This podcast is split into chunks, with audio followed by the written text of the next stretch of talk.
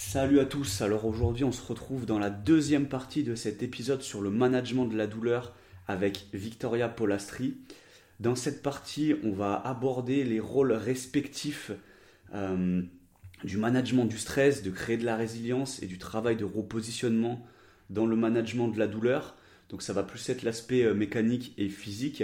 Pour rappel, dans la première partie, on a abordé euh, l'aspect psychologique et à quel point le, le, mental peut, nous, peut nous aider à, à créer de la résilience physique.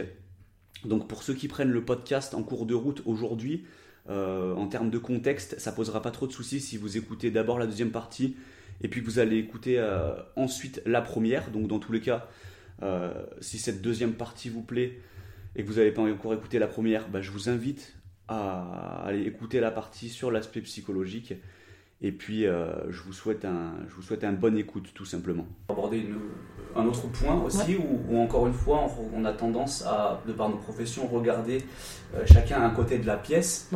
Euh, c'est par rapport à ce, à ce travail de, comment dirais-je, je dirais management de la charge, tu vois, de mon côté, et toi, de travail de parce que tu as une grosse approche avec le repositionnement, c'est pas tout ce que tu fais, hein, mais enfin, voilà as aussi une, grosse approche avec ça, en, partie. Euh, donc là, je prends l'exemple d'un autre athlète. Euh, toi, tu vas te dire, euh, là, tu vas, tu vas faire ton, tu vas faire ton, tu vas faire le point avec cet athlète. Tu vas voir comment, comment il bouge et tout. Et là, tu vas te dire, ok, là, il a mal à cause de ça, d'accord. Euh, il faut régler ça pour qu'il ait plus mal, ok? Non, oui et non. D'accord, ok, mais tu le dis des fois. Des fois tu le dis. Oui, c'est une facilité de, de, parole. Mais ok, ok, d'accord. Bah, du coup, mais c'est vrai que du coup, dans développer. Mais tu le dis, d'accord? Ok, tu le dis. Et moi, tu dis ça, et moi dans ma tête, je me dis, parce que moi je connais aussi cet athlète, et je me dis, oui, ok, mais là, euh, on a fait 6 à ça dans le bloc, tu vois? L'athlète, il a fait 6 à ça. Et par rapport à ce qu'on faisait avant, tu vois, le stress, il est monté en flèche, tu vois. Et donc, je me dis, ok, ça joue sur la douleur, mais moi, je me dis, et pareil, des fois, je réfléchis à l'extrême, tu vois. Je me dis, il a pas mal, euh, parce que son coude, il est décalé de 3 degrés. J'exagère, hein, attention, j'exagère, c'est pour imaginer. Je me dis, là, il a mal parce que on a. Euh, on, le stress est monté trop en flèche, tu vois. Et je me dis, il aurait, on aurait une, un, développement plus progressif au niveau du stress, on aurait fait les choses différemment, je suis presque sûr qu'il aurait fini son bloc. Il aurait peut-être eu mal, ou peut-être que la douleur aurait été reportée plus tard, mais en tout cas, il aurait pu euh, mieux s'adapter. Tu vois ce que je veux dire? Ok, je suis... en vrai, je suis complètement. Je pense qu'en fait, on est d'accord. C'est juste que je pense qu'il y a, un... oui, il y a une facilité de langage avec moi. Je me concentre pas sur. Je me... Déjà, je me dis jamais même si je le dis à l'oral, mais c'est une faute de langage, faudrait que je fasse attention à comment mais c'est, pas, c'est pas un jugement, attention. Ah, mais tu peux, non, mais tu peux juger, c'est un point intéressant que tu, soulignes, j'ai pas de souci. Juste dans ma tête, juste que ce soit clair pour les gens qui écoutent, en tout cas, je me dis pas la personne, elle a mal parce que elle a ça, parce qu'on sait jamais la douleur, comment. La douleur, elle est tellement vaste et il y a tellement de facteurs qui impactent la douleur que c'est impossible et ça sera une aberration de dire. Euh, la personne elle a un squat, elle a mal à cause de ça, ou la personne elle a une hernie, donc elle a mal au dos, ou peu importe où il a le coude décalé, donc il a mal à l'épaule. C'est impossible de dire ça. Même si tu vois quelque chose qui a l'air en lien avec euh, la douleur, genre je sais pas, la personne elle est hyper en extension au niveau du dos et elle a mal au dos, tu vas te dire elle a mal au dos cause ça. Euh, ça se trouve la douleur elle vient euh, de sa cheville ou de sa tête ou j'en sais rien. Donc ça c'est déjà une erreur de, de langage, il faudrait que je fasse attention à comment je m'exprime. C'est juste une facilité parce que des fois je vois des choses où je me dis ok ce facteur là, euh, il y a de grandes grandes grandes grandes chances que ça vienne créer un stress sur la région. Il s'avère que la personne elle a mal sur la région et moi quand je vais travailler, bah comme je peux jamais savoir d'où vient la douleur, on sait jamais, je dois m'attacher à des pistes qui vont venir changer quelque chose, d'accord? Je dois apporter un changement dans le corps, un input qui est différent.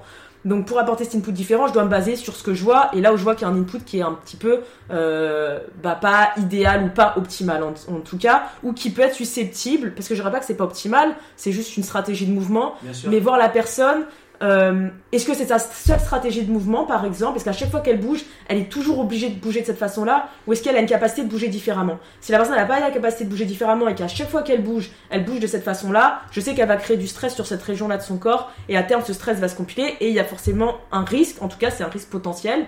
Pas sûr, mais potentiel. On peut parler de facteur d'aggravation. Voilà, c'est un facteur d'aggravation, si tu veux, de, de blessure ou de, ou de douleur, d'accord? Parce qu'il va y avoir un excès de stress sur une région et la charge, elle va pas pouvoir se répartir bien sur les tissus. Donc c'est pour ça que je vais avoir tendance à me dire, ok, je vois bouger comme ça, c'est une source potentielle de douleur et moi il faut bien que je bosse avec quelque chose. Ah oui, donc j'essaie de jouer sur les inputs que je vois. Mais dans ma tête je me dis ok ça se trouve je vais faire ça et au final je vais peut-être lui apporter euh, plus de variabilité de mouvement tout ce que tu veux. Mais si la douleur elle venait euh, du pied ou de la tête bah il n'y a pas à y avoir de progrès et c'est là où je dois me remettre en question. Par contre moi je me, me base pas que euh, parce que toi tu vas dire ok si peut-être j'avais mis moins de stress il n'y aurait pas eu de douleur ou peut-être si j'avais moins poussé le, le bloc ou peu importe Bah, encore une fois, c'est parce que j'ai pas conscience. Moi, j'ai conscience qu'il y a, j'ai conscience du revers de la pièce, d'accord? Ouais.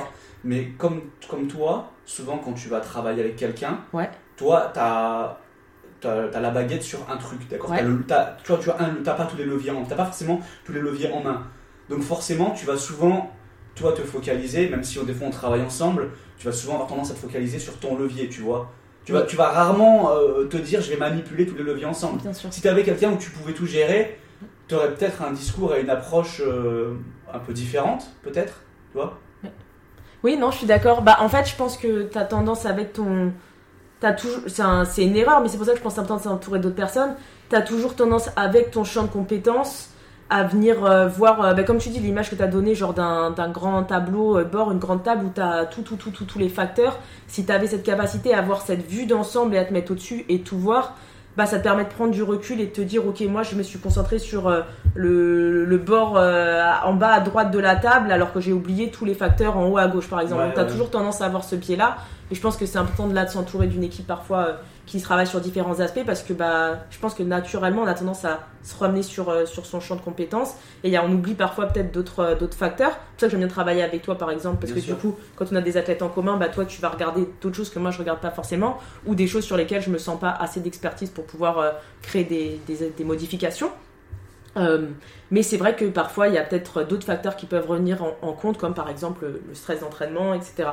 Mais par contre, moi je peux pas me baser sur juste la douleur parce que je travaille pas qu'avec ça. Comme c'est un truc qui est tellement euh, compliqué à expliquer, j'essaie pas de me dire euh, je vais travailler sur la douleur ou je vais attendre qu'il y ait la douleur. Quand je vais voir quelqu'un qui bouge mal, euh, ou qui bouge avec peu d'options de mouvement, je vais me dire il y a un risque potentiel de, de douleur à terme parce que cette personne a très peu d'options de mouvement et ça va créer de l'usure.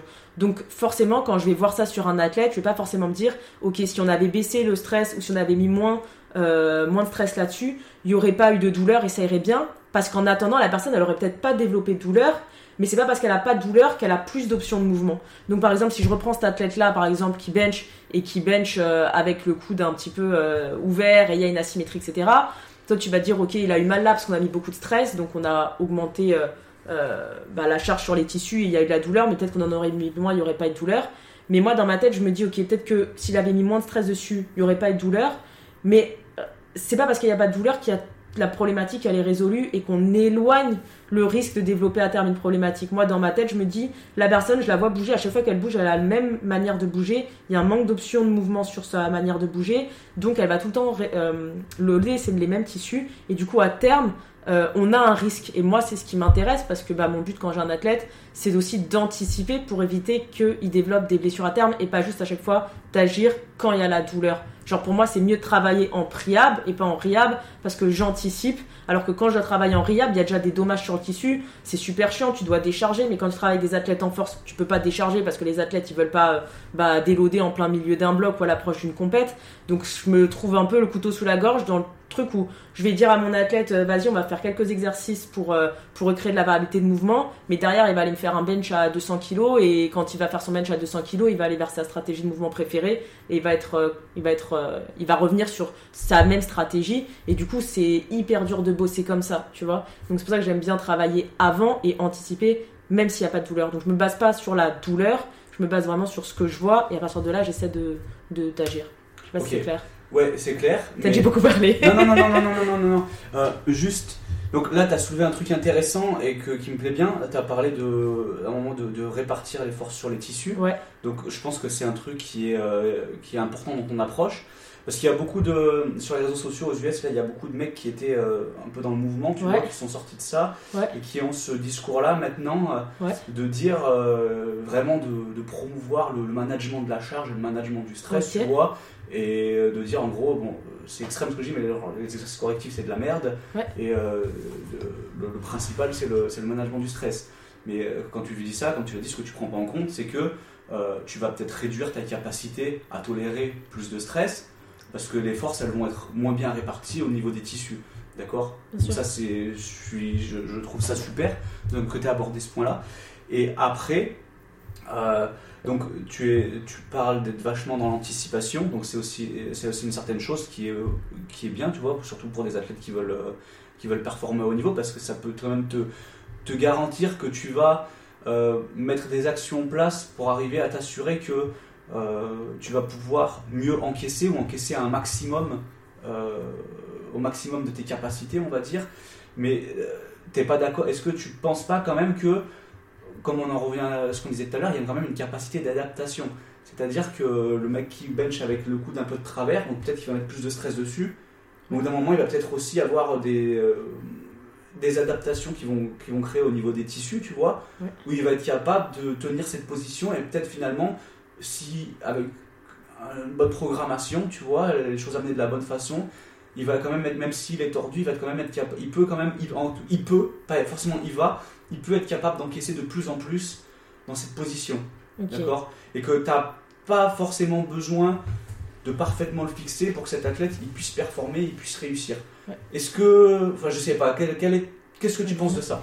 Alors, juste pour répondre à ta première question sur les mecs aux US qui utilisent que le load management, euh, par rapport au load management, je pense que du coup, on revient sur la problématique de la table où tu as tous les facteurs et tu restes biaisé dans ton petit corner à toi. Seul, euh, y a seul levier, c'est voilà. réducteur comme approche. Et je trouve que tu es vite limité parce que tu es juste euh, limité par ce que tu peux adapter au niveau de l'entraînement, mais du coup, comme on a dit, la charge et la douleur, ce n'est qu'un facteur. À côté, ils vont pas modifier la capacité de mouvement vraiment de la personne, donc le stress va être réparti toujours, toujours sur les mêmes tissus parfois plus, parfois moins, en fonction de quel degré d'intensité et de stress ils vont mettre sur l'entraînement à l'athlète. Mais au final, ça va juste ce, petit levier-là. C'est très léger. C'est comme si tu disais, un athlète, je vais juste modifier euh, euh, le nombre de séries que tu fais, mais je vais pas jouer ni sur la charge ni sur le volume. Bah, tu es hyper limité dans, ton, dans ta résultante. Donc ça, je trouve que c'est une, grosse erreur. Mais pour après, c'est ma vision. Euh, je dis pas que leur levier est pas bon, je dis juste que c'est trop réductionniste comme levier. Par rapport à ce que tu dis, par rapport à l'adaptation, si tu maintiens toujours un, un schéma de mouvement, oui, mais à quel point? C'est-à-dire que oui, le corps il va s'adapter, les structures tendineuses elles vont s'adapter, les structures musculaires elles vont s'adapter, mais il n'y a pas que l'adaptation du tissu, d'accord, du tissu conjonctif, du tissu musculaire, on n'a pas que cette adaptation-là, on va aussi avoir euh, la, capacité d'amplitude de mouvement de l'athlète, et si l'athlète il se renforce mais que derrière il est limité de plus en plus dans son amplitude de mouvement, tu vas avoir euh, des, problèmes. Par exemple, je sais pas, je peux te donner un exemple, euh, ben, je te donne mon exemple sur, sur le overhead press. Genre moi je me suis tellement, tellement, euh, j'ai tellement développé de compensation que du coup, maintenant, quand je fais mon overhead press, euh, en crossfit, je pouvais même plus faire de crossfit ou d'haltérophilie parce que j'arrivais même plus à mettre une barre au-dessus de la tête, par exemple. Pourtant, je m'étais renforcée. Donc, quand je fais mes presses, je presse euh, à fond back le dos en extension, pardon, et, la cage hyper en, extension aussi avec la poitrine hyper sortie, etc. Mais du coup, je me suis renforcée. Genre, je vais arriver à mettre de la charge dessus sans développer trop, trop de douleur mais je suis limité dans ma capacité à accéder dans l'amplitude. Du coup, le lift, il est même plus validé en, compétition parce qu'on me dit, euh, tu as les coudes fléchis. Donc, à quel point euh, tu vas pouvoir te renforcer? Est-ce qu'à un moment, tu vas pas aussi perdre pas juste ta capacité à tolérer le stress, mais aussi à bouger dans l'amplitude qui est requise. Comme par exemple sur le squat, les gens qui n'arrivent plus à descendre sur le squat et qui restent bloqués pour casser la parallèle par exemple. Bien sûr. Deuxième truc où j'ai une euh, petite limite, c'est qu'à quel point tu vas réussir à renforcer l'athlète et est-ce que tu vas te dire, ok, la personne elle va pouvoir s'adapter, s'adapter, s'adapter, même si le coude il est par exemple dévié, sur par exemple un bench, mais elle va s'adapter par rapport à un certain stress que tu vas lui mettre. Est-ce qu'à un moment, si tu veux pousser vraiment, donc pour un athlète qui fait de la compétition à niveau euh, petit, moyen, euh, peut-être France, mettons, mais un athlète qui va faire par exemple de l'inter et qui veut rester, euh, qui veut continuer à faire de la compétition sur 10 ans, 15 ans, 20 ans, j'en sais rien, à quel point son tissu va s'adapter. Est-ce qu'à un moment tu vas pas te retrouver face à un mur où l'athlète il va atteindre le mur de sa capacité d'adaptation parce qu'il va continuer à charger, charger, charger. Le tissu il va pouvoir s'adapter, mais il y a un moment il y aura une certaine limite où alors il va faire une petite blessure et derrière il va guérir, mais quand il va devoir se réadapter dessus, il y aura des, des petites modifications structurelles qui auront été faites et il va plus s'adapter aussi bien. et du coup, il va à un moment atteindre un palier. Et si jamais ça s'arrive, est-ce que le, le est-ce qu'à ce, moment-là, t'es pas dans la merde parce que t'as pas anticipé un petit peu avant pour essayer de redonner de la variabilité de mouvement à ton athlète Parce qu'à ce moment-là, il a tellement été habitué à, faire son lift avec beaucoup de charge dans une amplitude très très très précise donnée où il est très très très très fort. Mais dès que tu vas lui demander de créer une modification euh, pour revenir sur euh, lui redonner un peu de variabilité de mouvement, bah il va être obligé de décharger à fond et tu vas lui faire perdre vachement de temps parce que bah pendant 15 euh, ans le gars il a fait que du bench avec une amplitude bien précise. Alors après je sais que toi tu travailles aussi beaucoup avec de l'assistance à côté pour venir charger les tissus dans plein plein plein d'amplitudes données. Et ça je pense que du coup c'est une bonne stratégie pour venir bah, contrebalancer ça dans le sens où si tu dis ok l'athlète euh, bah, par exemple moi je suis pas spériable je vais pas réussir à beaucoup modifier euh, par exemple sa structure euh, posturale mais par contre je vais essayer de le renforcer et de créer de l'adaptation musculaire et tendineuse dans son asymétrie quand il va bencher mais derrière je vais essayer de prévenir sur l'assistance en venant loader les tissus dans plein de, de ranges différentes de manière à ce que si un jour on atteint une adaptation par exemple sur, son, sur son bench et il tolère plus, il n'y a plus d'adaptation, on atteint un palier, on, est personne pour savoir à quel point le corps peut s'adapter. Donc je sais pas. Non, c'est difficile. Voilà, c'est difficile à dire. Tu peux que faire des tu peux que faire des suppositions et puis tu as toujours euh, euh, as toujours l'aspect génétique de la personne qui va rentrer en compte. Donc euh, réellement tu sais tu sais pas. Mais en tout cas toi tu penses qu'avec un travail préventif, on va dire tu peux tu pourrais supposément pousser un athlète plus loin. Bah je pense ça et je pense que je peux anticiper un petit peu en tout cas un plan B si l'athlète mettons il se, il se flingue à un moment et qu'il n'arrive plus à avoir une adaptation derrière. Ou alors introduire, comme pour quelqu'un qui n'a pas par exemple euh, des, des, compétences en, en priable ou en riable, mais qui va se dire, ok, par exemple l'approche que tu fais chez toi, qui est un peu entre deux, tu dis, je vais quand même target les tissus euh, dans des amplitudes différentes de ce qu'il va faire sur son bench, de manière à ce que, bah, c'est peut-être pas l'approche que tu as, mais en tout cas, moi dans la tête, je me dis, ok, s'il fait ça, bah, peut-être que le jour où l'athlète, il atteint une limite dans sa capacité d'adaptation euh, sur son bench qui est asymétrique par exemple, ou qui a plein plein de compensations, bah, il va être plus rapidement capable de pouvoir créer une modification sur sa position au bench parce que ces tissus les aura quand même entraînés euh, avec des assistances dans, euh, des, dans des amplitudes euh, différentes que son seul schéma qu'il a sur le bench. Alors que des athlètes qui vont faire que squat, bench, deadlift, toujours, toujours, toujours, toujours avec la même range, etc. Si un jour il y a un palier d'adaptation, à quel moment et comment ils font pour pouvoir très vite euh, modifier ça. ok? Et par exemple, on peut le voir maintenant avec le. Bah, c'est intéressant parce que du coup, on peut voir un peu une approche avec le... les modifications du règle au bench, où là, les athlètes peuvent plus bencher exactement comme ils benchaient, et voir à quel point ils doivent régresser sur leur. Euh, à quel point tu dois aller régresser sur leur euh, charge pour leur permettre de se réadapter à, une, à une position qui est différente. ok? C'est complètement relatif à ce que tu as fait à côté. Ok, donc si tu faisais que de bencher avec un gros pontage, ouais. et que tu dois euh, revenir beaucoup en arrière, je pense que tu vas, bah, comme tu dis, tu vas régresser énormément. Ouais. Mais si tu te renforces sous plusieurs angles, tu vas gagner beaucoup de temps. Bah, c'est pour ça que je te dis, c'est là où moi je pense que soit bah, mon approche est bien, soit une approche entre deux, comme celle que tu fais, tu vois. Euh, parce que du coup, tu vas t'adapter. Parce que bah, si on prend le cas de, de quelqu'un, par exemple, qui va se dire Ok, moi je pense qu'on peut juste s'adapter, s'adapter, s'adapter, même si on a des asymétries, et si l'athlète il a une bonne prédisposition génétique, et il a une bonne capacité, et si l'être humain il a des grosses capacités d'adaptation, je vais l'entraîner comme ça, ses tissus vont s'adapter petit à petit, il y aura peut-être des douleurs au début, après ça va s'effacer. Mais si cet athlète, un jour, dans 10 ans, il prépare une grosse échéance, genre je prépare, il prépare euh, les World Games par exemple, et l'athlète il se pète, euh, il se fait une, euh, il commence à développer des grosses, grosses, grosses, grosses douleurs à, deux mois de l'échéance. Et à ce moment-là, qu'est-ce que tu fais? Le gars est en train de préparer l'échéance qu'il a préparé toute sa vie, et t'as pas anticipé avant un plan B, du coup, tu es obligé à ce moment-là de faire ce qu'aujourd'hui font tous les athlètes euh, qui, avaient un gros pontage sur le bench. Tu es obligé de réapprendre à, à bencher euh, avec une angulation totalement différente. Mais ton tissu, tu l'as jamais entraîné pour aller dans une range différente ou dans une amplitude différente ou, avoir un, schéma de mouvement un peu différent. Et tu dois tout réapprendre ça. Bah, on le voit La capacité à te retourner sur toi-même, du coup, elle est, elle est limitée. Bah, c'est ça. Du coup, je pense qu'en fait, mmh, tu. Je comprends. Je pense que du coup, tu deviens. Euh, bah, tu développes une fragilité en fait. Du coup, en tant qu'athlète, tu développes un, point de faille parce que t'as pas de plan B et tu te bases que sur ton plan A. Donc, si tu as un plan A, t'as intérêt à avoir euh, vraiment très, très, très, très, très confiance dans ton plan A si t'as pas envie de te, je suis, Je suis d'accord avec toi parce que j'ai plus, j'ai tendance à avoir ton raisonnement. D'accord, mais je me pose quand même toujours la question en voyant certains athlètes qui font que du spécifique. Ouais. Et parce que moi, je me dis quand quelqu'un fait quelque chose et que, que je ne fais pas moi-même ou que c'est pas mon approche, je me dis pas c'est de la merde. Bien sûr. Je me dis toujours, il y a peut-être quelque chose à prendre, tu vois. Quand tu as des gens qui sont forts et pour qui ça réussit, je me dis peut-être qu'il y a quelque chose que je vois pas ou auquel je pense pas. Tu vois, il y a, dans tout, il y a peut-être quelque chose à prendre. Et je me, du coup, je me pose la question, je me dis à quel point, euh, à quel point on peut créer des adaptations et à quel point le, le corps est résilient et jusqu'où on peut aller. C'est une question à laquelle on peut pas répondre. Bah, je suis d'accord avec toi. Juste pour euh, terminer là-dessus, je pense que euh, je pense que c'est une bonne question. Maintenant, la question est de se poser ces athlètes-là faudrait les voir dans 15-20 ans déjà, voir, parce qu'on voit aujourd'hui euh, sur une toute petite échéance, tu vous vois sur 1, 2, 3, 4, 5 ans. Je t'arrête. C'est peut-être pas l'objectif de tout le monde ouais. de rester performant pendant 15-20 ans. Ok, donc dans ce cas-là, il y a une autre problématique. C'est relatif aussi à ton, c'est relatif aussi à ton, à, ton objectif, ton, objectif personnel. Je suis d'accord. Dans ce cas-là, on peut justifier notre approche où tu dis, ok, moi je m'en fiche, je veux juste être euh, faire de la compète et faire des podiums et des records sur 5 euh, ans dans ma vie et derrière après je vais m'arrêter donc je m'en fiche. À ce moment-là, ok, ça peut se, ça peut se, je pense justifier.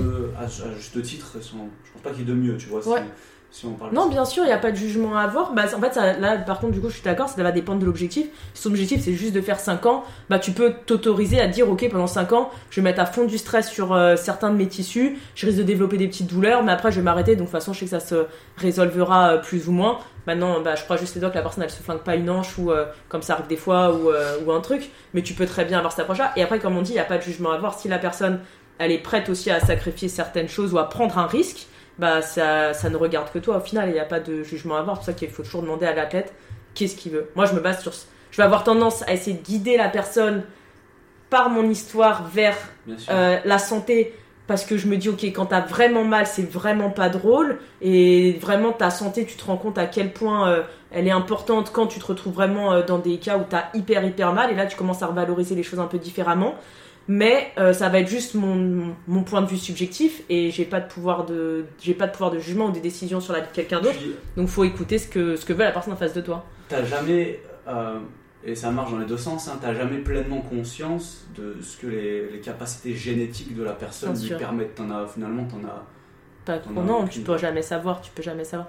Tu te rends compte je pense sur certaines personnes par rapport à à comment elles s'expriment, comment elles bougent, leur histoire. Tu arrives à voir que certaines personnes ont une grosse, une grosse résilience.